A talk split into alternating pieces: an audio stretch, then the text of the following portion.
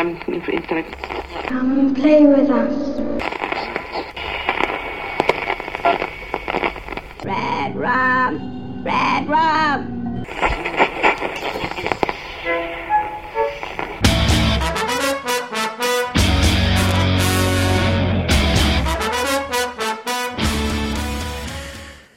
Witam Was, kochani, bardzo serdecznie w kolejnym 141 odcinku podcastu Radio Stephen King.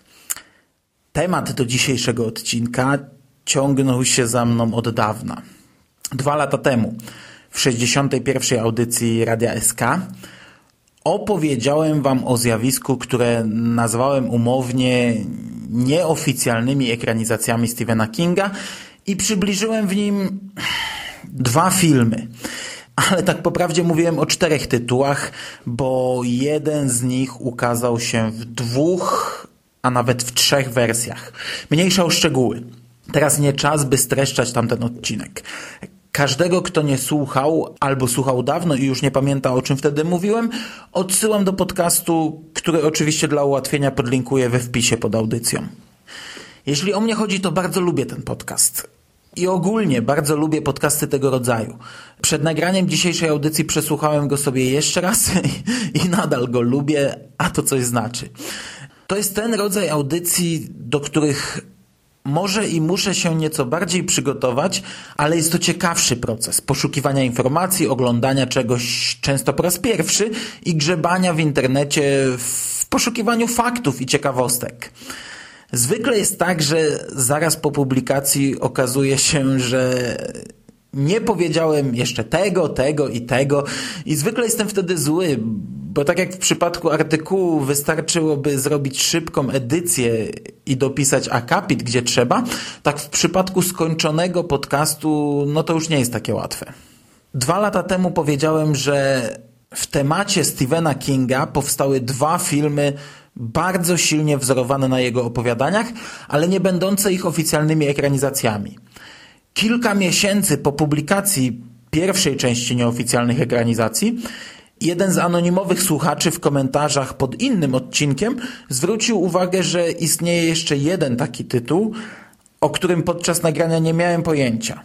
Jeden krótki odcinek telewizyjnego serialu – i było to za mało, by robić o tym kolejny podcast, ale, ale jednocześnie wystarczająco dużo, by mnie wkurzyć, że zrobiłem niepełne zestawienie. I by gdzieś tam zagnieździć się w mojej głowie i przypominać mi co chwilę, nagrają mnie podcast, nagrają mnie podcast. Całkiem niedawno dowiedziałem się o kolejnym filmie z tego worka, i to pozwala przypuszczać, że to omówienie nigdy nie będzie pełne, bo ktoś gdzieś zawsze wygrzebie kolejny tytuł. No ale dwa nowe filmy to już wystarczająca ilość materiału, by o nim opowiedzieć. Przy czym ponownie są to dwie kompletnie różne produkcje. Dwie tak różne produkcje, jak tylko można się różnić. No to zaczynamy po kolei.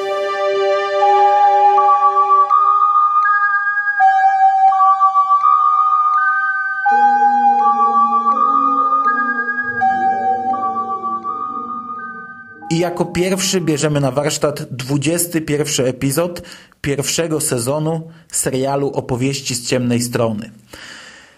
Serialu, którego ja cały czas nie obejrzałem w całości, a puszczam sobie często losowo wybrane odcinki, a jednocześnie serialu, o którym dość często mówię. Zrobiłem kiedyś całą audycję w Radiu SK poświęconą tej produkcji. Mówiłem o nim niedawno w wiadomościach z Martwej Strefy, podając informację o nowej wersji, za którą odpowiedzialny będzie m.in. Joe Hill, a także omawiałem dwa odcinki w zeszłorocznej serii horrorów świątecznych w kombinacie. Swoją drogą czytam teraz książkę Roberta Ziembińskiego, Stephen King, Sprzedawca Strachu, w której autor podaje masę ciekawostek wcześniej mi nieznanych i takich, których nie potrafię zweryfikować. I między innymi pisze o tym, że Kingowi proponowano główny stołek przy oryginalnym serialu, ale ten odrzucił to stanowisko.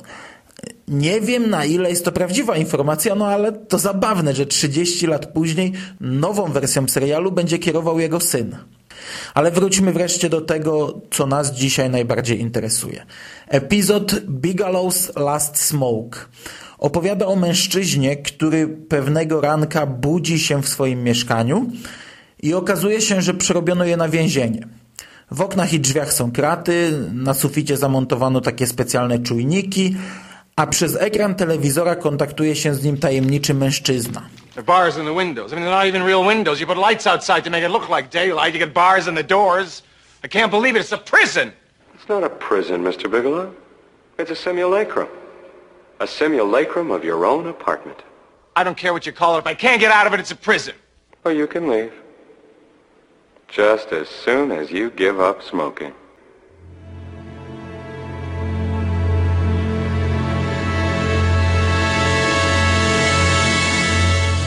Jak się szybko okazuje, główny bohater, Bigelow, podpisał kiedyś, nie bardzo świadom tego, co robi, nie bardzo świadom konsekwencji tego, co robi, jakiś świstek papieru y, z firmą, która ponoć miała mu ułatwić rzucenie palenia.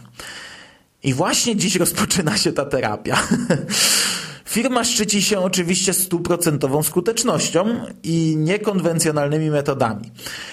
Każdy papieros zapalony przez Bigalowa jest zliczany na wielkim liczniku i za każdego czeka go odpowiednia kara. You can't do this. It's totally against the law. No, it's not. What's that? Your signature. What did I sign? You contacted our clinic and signed up for our program. I did not. Odcinek miał premierę w czerwcu 1985 roku, czyli 7 lat po wydaniu Nocnej Zmiany. I oczywiście już po tym krótkim opisie widać, że ten odcinek mocno różni się od opowiadania Quitters INC, ale widać też, że podobieństwo jest aż nazbyt uderzające. I ja tutaj mam niezłą zagwózdkę.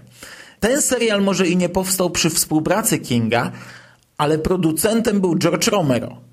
A ten był i jest przyjacielem Kinga, z którym wcześniej wspólnie zrobili choćby Creepshow. A opowieści z ciemnej strony, czyli omawiany serial, był przecież poniekąd duchowym następcą Creepshow.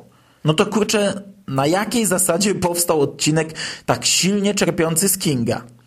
Osobiście byłem przekonany, że wszystkie epizody w tym serialu są ekranizacjami jakichś opowiadań, ale jak się okazuje byłem w błędzie, bo choćby ten odcinek nie bazuje na pierwowzorze literackim.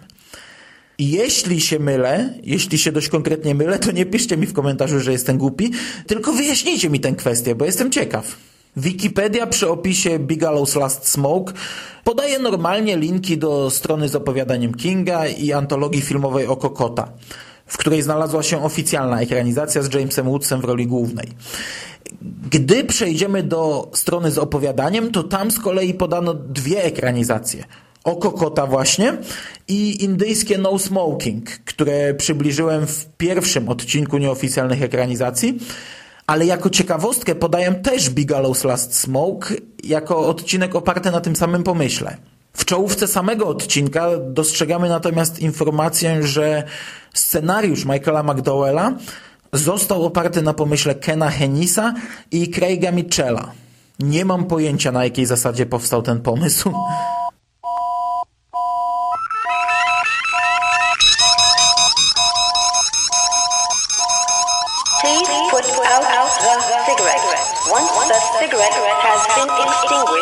The punishment will cease.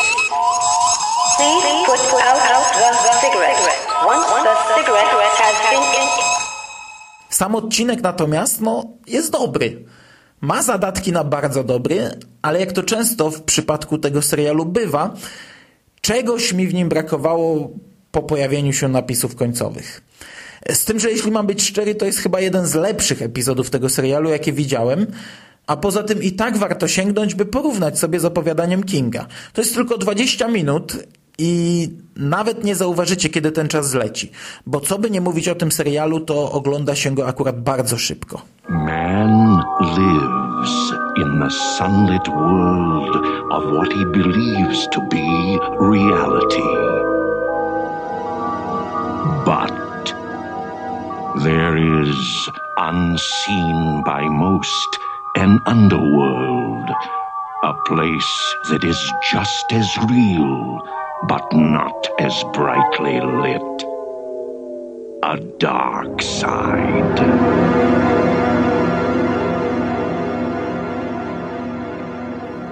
Niestety nie mogę powiedzieć tego samego o drugim tytule, jaki na dziś przygotowałem. Tutaj seans dłużył się znacznie bardziej, choć przyznam, że i tak jestem mile zaskoczony, bo odkładałem go od przeszło miesiąca, a ostatecznie jak usiadłem, to łyknąłem na raz.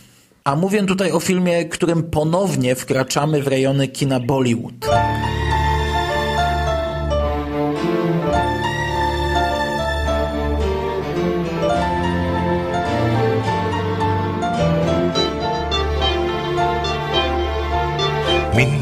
பார்வைகள் என்னென்ன கூறுது என் நெஞ்சம் ஏங்குது கண்மணி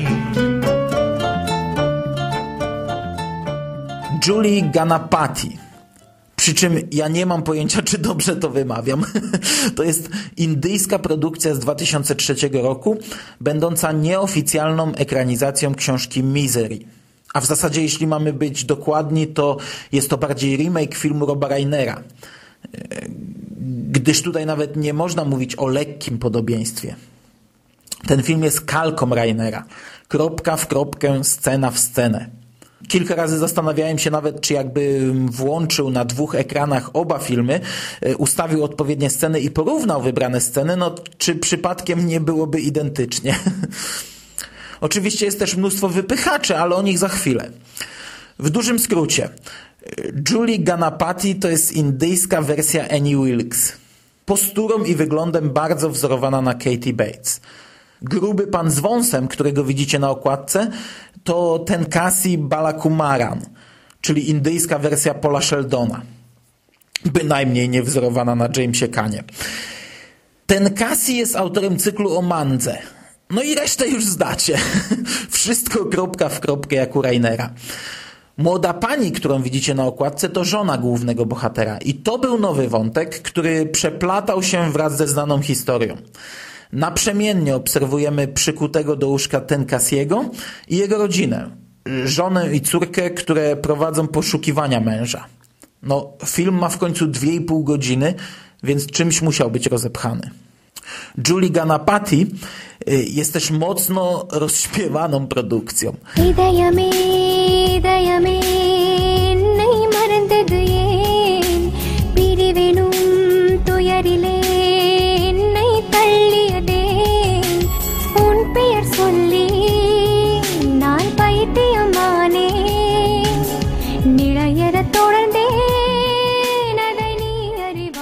Jeśli dobrze naliczyłem, uświadczymy tu 7 piosenek. Przy czym niektóre nawet coś koło 6 minut. I to jest ta niesamowicie urocza strona filmu. Gdyby wyciąć nudy z żoną i córką oraz kalkę Rainera, a zrobić sam filmik z piosenkami, to można by się posikać ze śmiechu, jest to tak cudownie kiczowate. Już sam wypadek ten Kasiego jest rewelacyjnie przerysowany.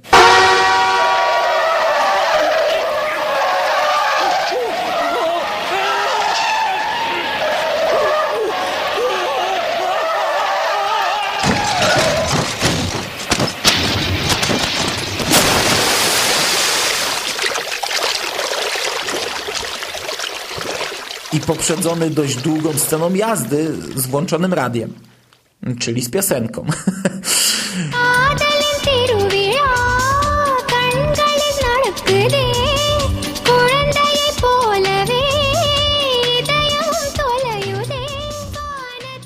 Kiedy Julie odkrywa, że ten Cassie opuszczał pokój i usypia go, ten ma sny z tancerkami, no przezabawne. Ale i tak sceną, która kradnie cały film i rozkłada na łopatki, jest Julie śpiewająca dla ten Cassiego. To jest najdłuższa piosenka. Ma się wrażenie, że się nigdy nie skończy, a gdy się wreszcie kończy, ma się wrażenie, że trwała latami. Julie śpiewa i tańczy, a przypominam, że jest to dość niezdarna babka postury konkretnej.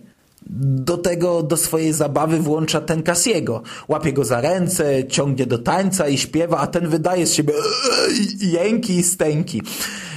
Julie kładzie się na niego swoim cielskiem, rozrzuca ramiona i śpiewa, a ten stęka w niebogłosy. What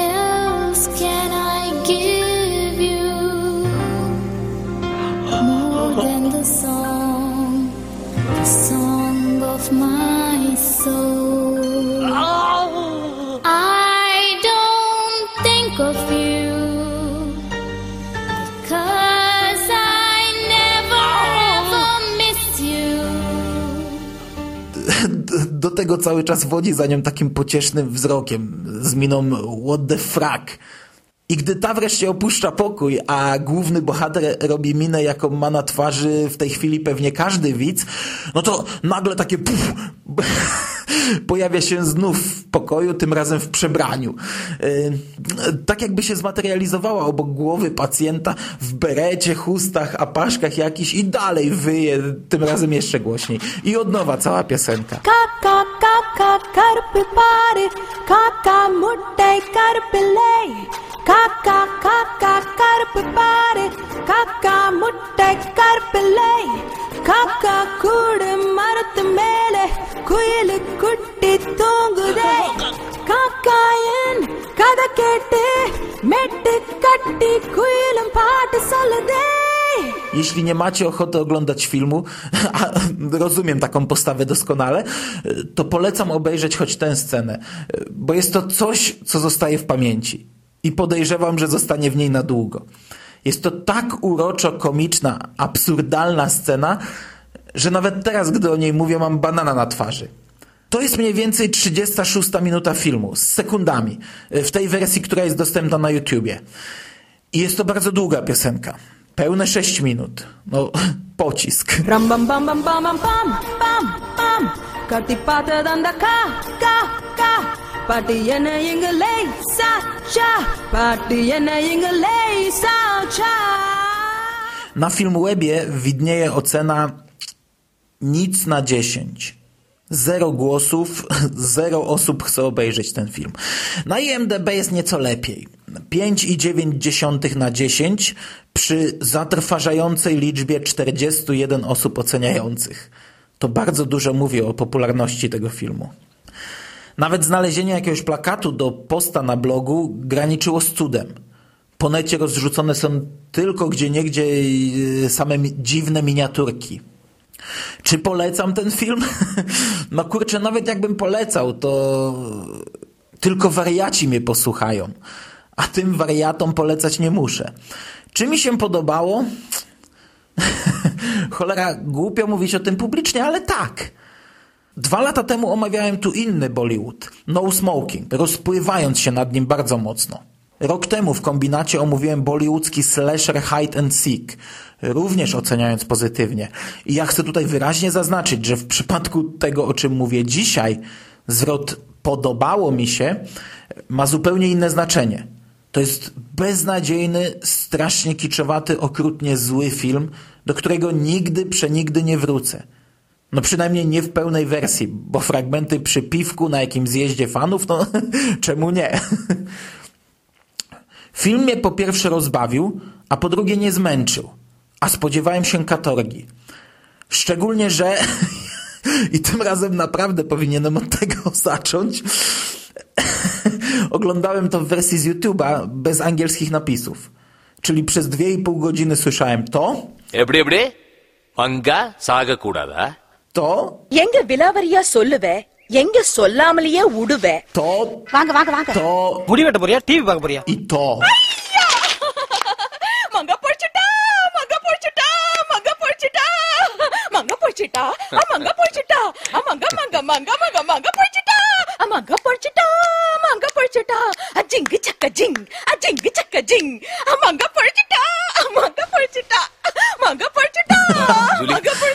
Oczywiście tutaj mocno pomaga fakt, że jest to kalka Rainera, yy, bo czasem nawet słychać, że dialogi są identyczne. Więc ze zrozumieniem filmu nie ma naprawdę jakichś większych problemów. Ale wracając do oceny, także żebyśmy się dobrze zrozumieli. To jest złe. To jest bardzo złe.